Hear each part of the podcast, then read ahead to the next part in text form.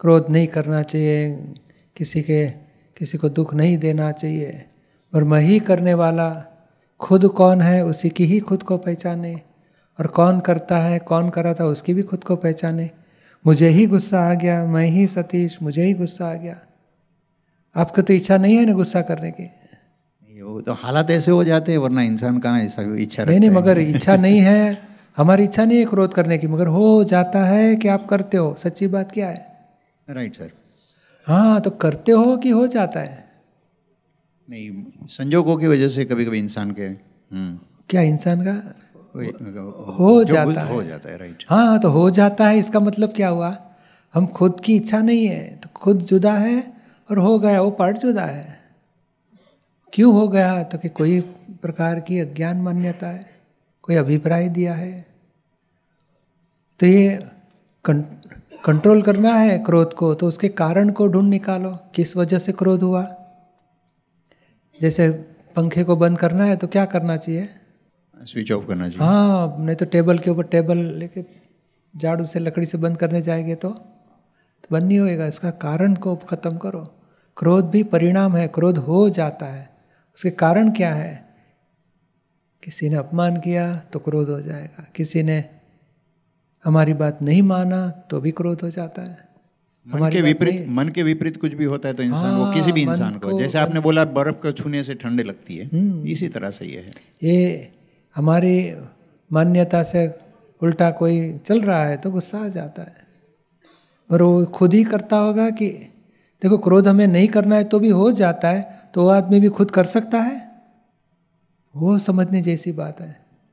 वो अपने मन वचन नहीं बताया बहन जी ने कि भाई फ्री विल तो फ्री विल से वो कर रहा है कि ड्यूटी बाउंड है? वो आदमी जो भी कर रहा है, खुद खुद के कंट्रोल से नहीं है, पराई सत्ता से कर रहा है। अरे हमारा ही गुस्सा हमारे कंट्रोल में नहीं होता है तो सामने वाला हमारी कितनी बात मानेगा? वो उसके मानने में भी उसके अधिकार में है करने का?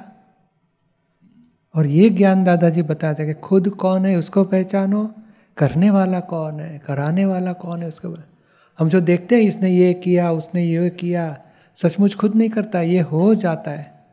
माइंड स्विच बॉडी से जो भी कार्य हो रहा है, वो हो जाता है। उसको मानता है, क्यों क्यों समझता नहीं मैं कितनी बार तेरे को बोला? अरे, वो नहीं समझता, वो ऐसे हमें समझने की ज़रूरत है।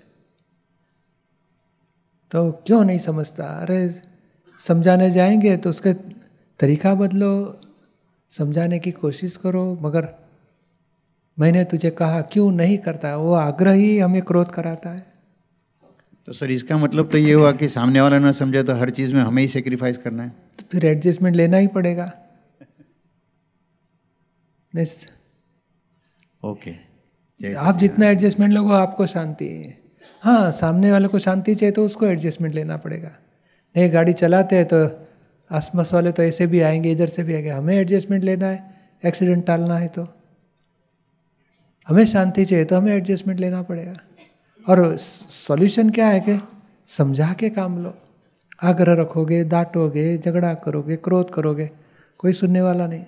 हमारे साथ क्रोध से बात करें तो हम सॉल्यूशन लाएँगे, कि समझा के बात करेंगे तो जल्दी आसानी से सॉल्यूशन आएगा। समझाने से ही होता है मगर हर बार सामने वाला समझता भी नहीं ना ये नहीं भी है, ऐसा हमें ऐसा क्यों मिला नहीं समझने वाला? हमारी गलती है। ऐसा होशियार आदमी मिलता था वो भी हमारा पुण्य का हिसाब है। नहीं समझने वाला मिला हमारा कर्मों का हिसाब है। पर कुछ भी आध्यात्मिक ज्ञान ऐसे सॉल्यूशन लाने के लिए लगाना चाहिए। ताकि ये संसारी ज्ञान देखो ना इतना टीवी से नॉलेज मिला इतना तो भी हमारा क्रोध मान माया लोभ हमारे पर हावी हो जाते हैं, शांति नहीं रहती। ऐसा कुछ ज्ञान होना चाहिए कि क्रोध, मान, माया लोग छूटते जाए और आनंद भीतर में बढ़ते जाए।